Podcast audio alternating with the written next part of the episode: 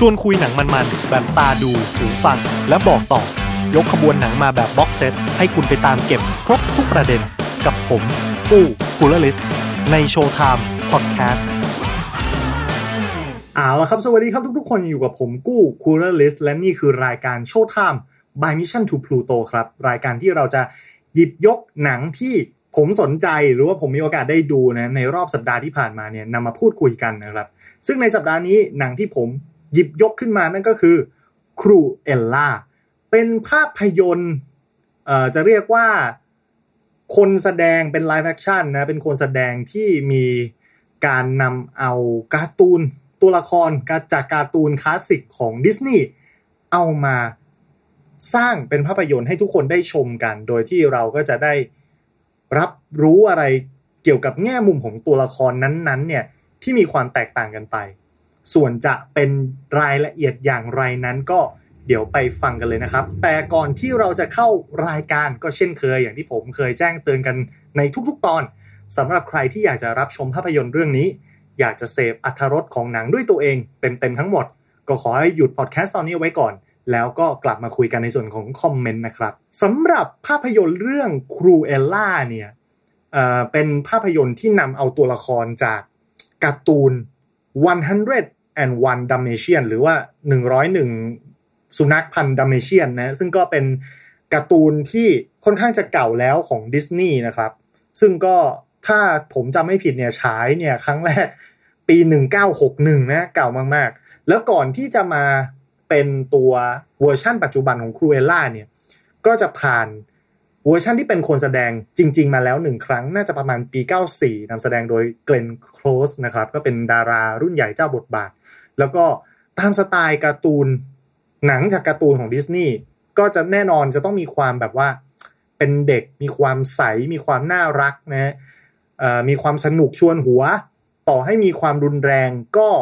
ไม่รุนแรงแบบเอาเป็นเอาตายนะก็จะเป็นรุนแรงระดับหนึ่งแบบพอขำๆเพียงแต่ว่าในระยะหลังเนี่ยผมมองว่าดิสนีย์มีการปรับตัวเองเยอะนะครับ นอก จากการแบบเทคชาวบ้านเขามาเยอะแยะไปหมดมาวงมาเวลอะไรแบบนี้นะ ก็จะมีความดูแล้วเป็นผู้ใหญ่มากขึ้น มีความมาชัวร์มากขึ้นนะ ก็จะสังเกตเห็นได้จากว่าหลังๆเนี่ยเราก็เห็นการที่ดิสนีย์นำเอาการ์ตูนที่เป็นที่รู้จักเป็นนิทานสำหรับเด็กผู้หญิงในหลาย ๆ เรื่องเพราะเพราะว่าเจ้าหญิงดิสนีย์มันมีชื่อเสียงที่โด่งดังมานานแล้วนะครับนำมาทำเป็นภาพยนตร์ฟอร์มยักษ์ใหม่ๆ เราได้มีโอกาสเห็นอย่าง Beauty and the Beast หรือว่าเจ้าหญิงนิทาอะไรเงี้ย Sleeping Beauty และในคราวนี้ก็มาถึงเรื่อง 101 Dalmatian บ้างนะ แต่ว่าในเรื่องราวครั้งนี้เนี่ย มันคือการตีความตัวละครตัวใหม่ ซึ่งดิสนีย์เคยทำในลักษณะนี้มาแล้วนะกับ Maleficent นะครับ ซึ่งเป็นตัวละครแม่มดผู้ร้ายในจักรวาลของเจ้าหญิงนิทรา อ่า ทีนี้ครูเอล่าเป็นตัวละครผู้ร้าย ผู้หญิงนะฮะจาก101 Dalmatian นั่นเองนะครับเท้าความเป็นเล็กน้อยว่ามันเป็นเรื่องเกี่ยวกับอะไรนะคือถ้าเป็นสมัยก่อนเนี่ย Cruella จะเป็นดีไซเนอร์นะครับในใน version original การ์ตูนจะเป็นดีไซเนอร์ที่ไม่ได้มีภูมิหลังอะไรมากมาย ก็จะเป็นคนที่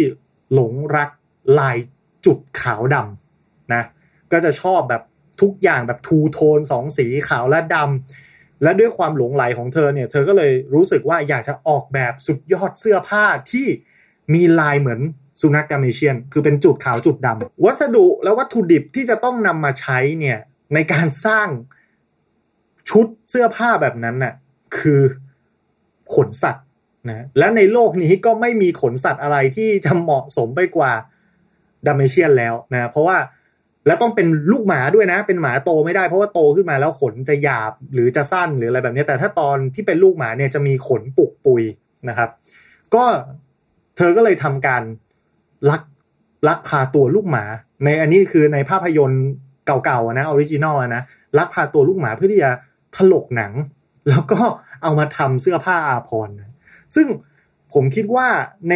ช่วงหนังยุคเก่าเนี่ยมันมีการพูดถึงประเด็นนี้ เพราะว่ามันมีกระแสพวกต่อต้านเสื้อขนสัตว์ชนิดต่างๆนะเพราะว่ามันเป็นการทารุณสัตว์อะไรทำนองนั้นนะก็มีการหยิบยกประเด็นนี้ขึ้นมา มันก็สอดคล้องกับสังคมและวัฒนธรรมของยุคสมัยนะครับ แต่สำหรับครูเอล่าในยุคปัจจุบัน ผมบอกแล้วว่ามันมีการทำในลักษณะเดียวกับเมลิฟิเซนต์นะเมลิฟิเซนต์ที่เราเห็นว่าเป็นแม่มดเป็นผู้ร้ายเนี่ยพอถูกนำมาเป็นหนัง แล้วมีการตีความใหม่ ในโลกยุคสมัยปัจจุบันที่เราไม่เห็นสีขาวดำชัดเจนเหมือนเมื่อก่อน อ่าถ้าดูนิยายสมัยก่อนนะครับ ดูวรรณกรรมสมัยก่อน โลกมันถูกแบ่งเป็นธรรมะอธรรม ค่อนข้างจะชัดนะอย่าง Lord of the Ring ก็ได้อะไรอย่างเงี้ย คือตัวพระเอกก็คือพระเอก ผู้ร้ายก็คือผู้ร้ายอะไรอย่างเงี้ยคือมันไม่ได้มีมิติอะไรเยอะ แต่พอในวรรณกรรมยุคหลังนะครับ มันก็จะมีการทำให้ตัวละครเนี่ยมันมีมิติมากขึ้น คนที่เราเห็นว่าดีบางทีก็ไม่ได้ดี คนที่เป็นผู้ร้าย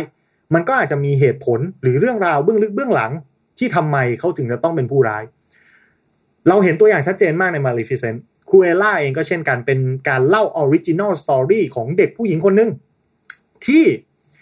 โตมา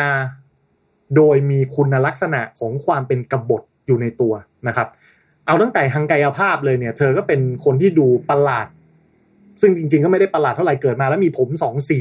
โดยธรรมชาติไม่ได้ย้อมนะก็คือ ครึ่งหนึ่งขาว ครึ่งหนึ่งดำแล้วก็จะเป็นเด็กที่สุดมากคือแบบไปโรงเรียนชอบอะไรที่แบบแหกกฎแหกข้อมีความแตกต่าง ไปทะเลาะกับชาวบ้านเขาถ้าเกิดว่ามีใครที่ไม่ยอมรับหรือว่าเห็นว่าเธอแปลกประหลาด แต่อย่างไรก็ตามเธอก็ได้รับการเลี้ยงดูจากคุณแม่เลี้ยงเดี่ยว ซึ่งก็เป็นคุณแม่ที่ดีแล้วก็ support เธอทุกอย่างนะก็เป็นคนน่ารัก แล้วก็พยายามที่จะทำให้เธอเนี่ยอยู่ในร่องในรอยเข้ากับสังคมได้นะครับ ตัวครูเอล่าเองเนี่ยไม่ใช่ชื่อที่แม่ตั้งให้นะ แม่ตั้งชื่อให้ว่าเอสเตล่าก็จะแม่ก็จะวาดฝันให้เอสเตล่าเนี่ยเป็นร่างเรียบร้อยน่ารักของลูกสาวของเธอ แต่พอเหมือนกับมีเรื่องให้ปีดมีเรื่องให้วีน มีเรื่องให้เวียง ก็จะกลายร่างสองก็คือร่างครูเอลล่าซึ่งเป็นร่างที่เป็นที่เรารู้จักแล้วก็เป็นชื่อหนังในภาคนี้นะครับ ตัวครูเอล่าหรือเอสเตล่าในวัยเด็กเนี่ยด้วยความที่มีมีวิญญาณกบฏนะครับ ก็จะสร้างเรื่องก่อเรื่องเดือดร้อนวุ่นวายอยู่เป็นประจำจนทำให้ต้องถูกไล่ออกจากโรงเรียน นั่นเป็นสาเหตุที่ทำให้แม่ของเธอและตัวเธอเนี่ยจะต้องย้ายเมืองนะครับจาก ชนบทแห่งหนึ่งซึ่งผมไม่แน่ใจว่าที่ไหนนะถ้ามีในหนังก็ขออภัยนะจากชนบทแห่งหนึ่งเข้าสู่เมืองใหญ่ ซึ่งเป็น setting ของหนังเนี่ยคือลอนดอนประเทศอังกฤษ แล้วการมาครั้งนี้เนี่ยมันจะต้องใช้เงิน คนเราย้ายบ้านก็ต้องใช้เงิน แม่ของครูเอล่าก็เลย แวะหาคนคนหนึ่งนะครับซึ่งเขาอยู่บ้านหลังใหญ่โตเมื่อคือมาเป็นปราสาทราชวังกันเลยทีเดียว ก็น่าจะเป็นเศรษฐีร่ำรวย แวะเพื่อขอยืมเงิน แต่ปรากฏว่า แม่ของเธอถูกจะบอกว่าถูกก็ไม่ได้เพราะตอนนั้นคุเอล่ายังไม่รู้ แม่ของเธอไปตกหน้าผาตายที่คฤหาสน์หลังนั้นนะคฤหาสน์สร้างอยู่ริมหน้าผา แล้วแม่ของเธอก็ไปพลัดตกหน้าผาตายหลังจากที่คุยกับหญิงสาวที่ดูเหมือนจะเป็นเจ้าของคฤหาสน์นั้นนะครับครูเอล่าในวัยเด็กด้วยความที่ตื่นตระหนกตกอกตกใจ นึกว่าการที่เธอเข้าไปในสถานที่แห่งนั้นเนี่ย อ่ามันเป็นการฝ่าฝืนกฎนะก็เลยหนีนะครับหนีหัวซุกหัวซุนกลับมาถึงเมืองลอนดอนจนได้นะถึงจะหนีมายังไงก็ตามแต่ก็เข้าสู่เมืองลอนดอนจนได้ จากวัยเด็กเวลาก็ผ่านไปรวดเร็ว 10 ปีคูเอล่าก็โตขึ้นมา จากความฝันเดิมที่อยากจะเป็นดีไซเนอร์เหมือนแม่นะครับแต่ไม่มีโอกาสต้องใช้ชีวิตเป็นนางโจรนางโจรก็ลักเล็กขโมยน้อย เห็นของมีค่าก็ฉกฉวยอะไรทำนองนี้นะไปรวมตัวกับแก๊งเพื่อนอีก 2 คน เป็นเด็กผู้ชายนะครับ ก็อยู่กันจนโตนั่นแหละ จากเด็กๆ ก็กลายเป็นวัยรุ่น เพื่อนๆของคูเอล่าชายหนุ่มสองคนเนี่ยก็รู้สึกว่า เอ้ย น้องสาวน้องใหม่ของเราเนี่ย น่าจะมีฝีมือน่าจะเก่งแล้วก็มีความฝันที่ที่ดีกว่านี้ที่ทำไมจะต้องมาใช้ชีวิตเป็นเป็นนางโจรไปวันๆก็เลย พยายามที่จะพาเธอไป ทำงานอยู่ใน ผมใช้คาว่าห้องเสื้อนะคือคือ คือมันให้ความรู้สึกโบราณดี มันจะเรียกว่าเป็น ถ้าถ้าเปรียบแบบยุคปัจจุบันก็น่าจะเรียกว่าเป็นแบรนด์แบรนด์เสื้อผ้าแบรนด์หนึ่งนะซึ่งเจ้าของเนี่ยคือบารอนเนสนะครับบารอนเนสเนี่ยคงไม่ใช่ชื่อจริงอะเป็นคำศัพท์ก็คือบารอน แต่บารอนที่เป็นผู้หญิงก็เลยกลายเป็นบารอนเนสนะครับก็เป็นชั้นระระดับชั้นขุนนางของทางฝรั่งเขาระดับหนึ่ง ตัวบารอนเนสเนี่ยก็เป็นผู้นำแฟชั่นอ่ามีความแบบว่ามีความเป็น royalty แบบมาแล้วฉันคือผู้สูงศักดิ์ฉันคือผู้นำฉันรู้ดีฉันเลิศฉันสวยฉันเท่ฉันเก่งนะเป็นผู้นำวงการแฟชั่นอย่างแท้จริง ซึ่งแน่นอนตัวครูเอล่าก็อยากจะทำงานด้วย แล้วก็มีโอกาสได้เข้าไปทำงานด้วยนะแล้วทางตัวบารอนเนสก็เห็นแวว แล้วเธอก็เริ่มไต่เต้าขึ้นมานะครับ เริ่มไต่เต้าจนกลายเป็นมือขวาของบารอนเนสในที่สุด พล็อตสำคัญของเรื่องมันก็มาขมวดกันนิดหน่อยว่าเยบารอนเนสเนี่ยเป็นคนแท้จริงแล้ว เป็นคนสังหารแม่ของเธอ เพราะว่าวันที่แม่เดินทางไปที่คาฤหาสน์แห่งหนึ่งนะเพื่อจะขอยืมเงินจากผู้มีพระคุณเนี่ยจริง ๆ แล้วผู้หญิงคนนั้นคือบารอนเนส แล้วแม่เนี่ยทำงานให้กับบารอนเนส แต่บารอนเนสสังหารแม่ของเธอทิ้งด้วยการ ใช้นกหวีด เป่าเรียกหมาเดเมเชียน ให้กระแทกแม่ของนางเอก ตกหน้าผาเสียชีวิต อันนี้คือ หลังจากเรื่องราวของผู้หญิงที่ตามฝันนะฮะพยายามจะใช้ชีวิตอย่างถูกคำนองคองธรรมก็มาเหมือนกับได้รับรู้ความจริงแล้วก็สติแตกก็เลยกลายร่างจากเอสเตล่าซึ่งเธอใช้ชื่อเอสเตล่ามาตลอดทั้งชีวิตเนี่ยนำร่างตัวตนที่แท้จริงของเธอออกมา เป็นครูเอลล่านะครับแล้วครูเอลล่าก็เริ่มการเดินทางในเส้นทางการล้างแค้นกับตัวบารอนเนส เริ่มมีการวัดรอยเท้า เริ่มมาเขย่าบัลลังก์เธอเป็นเจ้าแม่แฟชั่นใช่ไหม ฉันก็ทำได้ และฉันก็จะทำได้ดีกว่าด้วยอ่าในขณะที่อีกร่างหนึ่งของเธอ ร่างเอสเตล่าก็ยังเป็นมือขวาบารอนเนสอยู่อ่าก็ทำอย่างเงี้ยขัดกันไปเรื่อยๆนะ ผมคงไม่ขอเล่า สปอยจนถึงจุดจบของหนังนะ ว่าเรื่องราวมันเกิดอะไรขึ้นนะ แต่ผมคิดว่าก็คงจะเดาได้ไม่ยากกันแหละ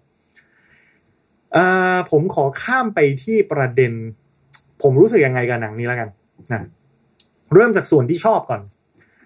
ผมชอบเอาจริง ๆอะผมชอบสไตล์ของมันนะผมชอบสไตล์ของการบางอย่างในหนัง mood บางอย่างในหนังที่ผมรู้สึกว่ามันเจ๋ง อย่างเช่นที่จับต้องได้ที่สุดเลยคือ ผมชอบซาวด์แทร็กของหนังเรื่องนี้มาก ดนตรีประกอบเพลงประกอบเนี่ย ไม่รู้นะ มันให้ความรู้สึกลอนดอน British อังกฤษมาก ๆ คือดนตรีมันเท่แบบอังกฤษ อ่า แล้วมันก็ผมชอบสำเนียงที่ตัวละครใช้พูดแม้ว่าเอมมาสโตนเนี่ยจะไม่ใช่นะ รู้สึกเอมมาสโตนก็จะเป็นนักแสดงอเมริกันธรรมดานะก็ไม่ได้เป็นคนอังกฤษนะแต่ว่าผมชอบเอมมาสโตนนั่นแหละ คือมันเป็น เธอเป็นแม่เหล็ก ที่ทำให้ผมอะดูหนังเรื่องนี้ แล้วถามว่าสนุกขนาดนั้นไหม ผมว่ามันไม่ได้สนุกขนาดนั้น มันไม่ได้มีความมีเหตุมีผลแบบแบบโลกปัจจุบันอะเบสของหนังเรื่องนี้มันถูกสร้างมาจากการ์ตูน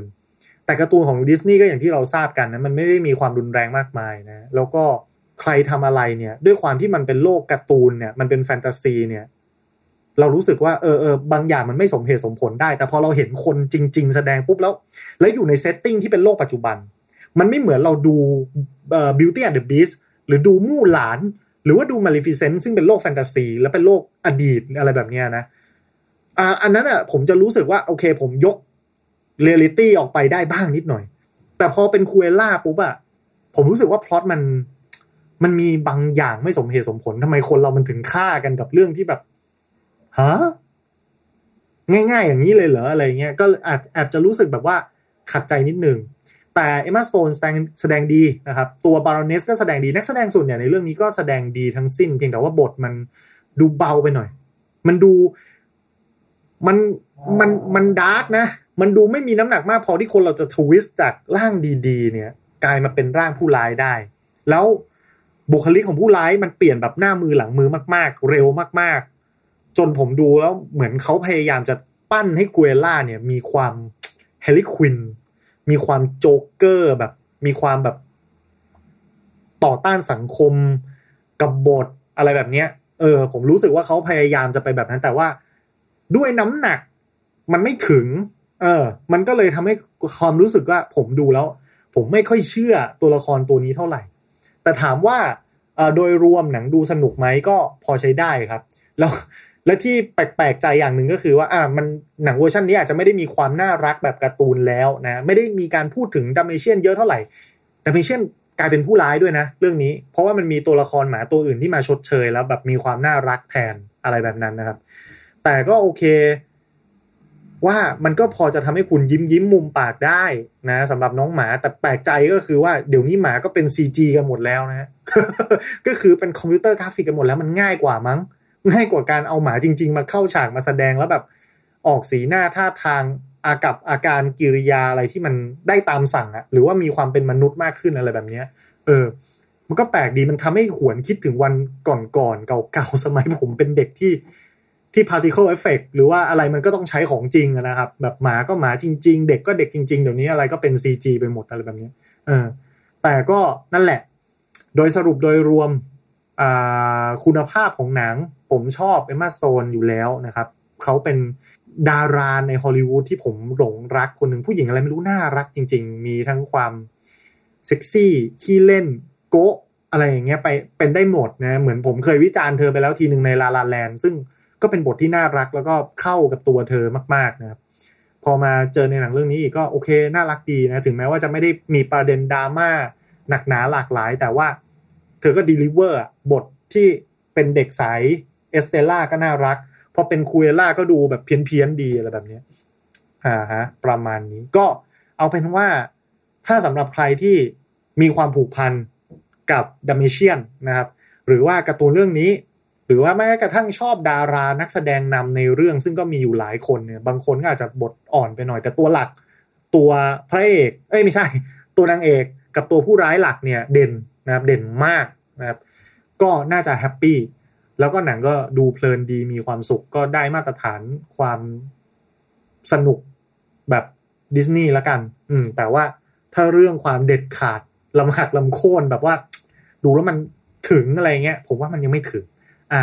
ประมาณนี้นะครับสำหรับครูเอลล่านะครับ ใครที่มีโอกาสได้รับชมภาพยนตร์เรื่องนี้แล้วนะครับ แล้วก็มีอารมณ์ความรู้สึกที่ได้จากหนังเรื่องนี้อย่างไร ก็มาพูดคุยกันในส่วนของคอมเมนต์นะครับ เดี๋ยวผมจะไปอ่าน แล้วก็ไปตอบทุกท่านครับ วันนี้ขอบคุณสำหรับการติดตามแล้วพบกันใหม่ในคราวหน้าสำหรับวันนี้ สวัสดีครับ ชวนคุยหนังมันๆแบบตาดูหูฟังและบอกต่อ ยกขบวนหนังมาแบบ box set ให้คุณไปตามเก็บครบทุกประเด็นกับผมปู้กุลลิสในโชว์ไทม์พอดแคสต์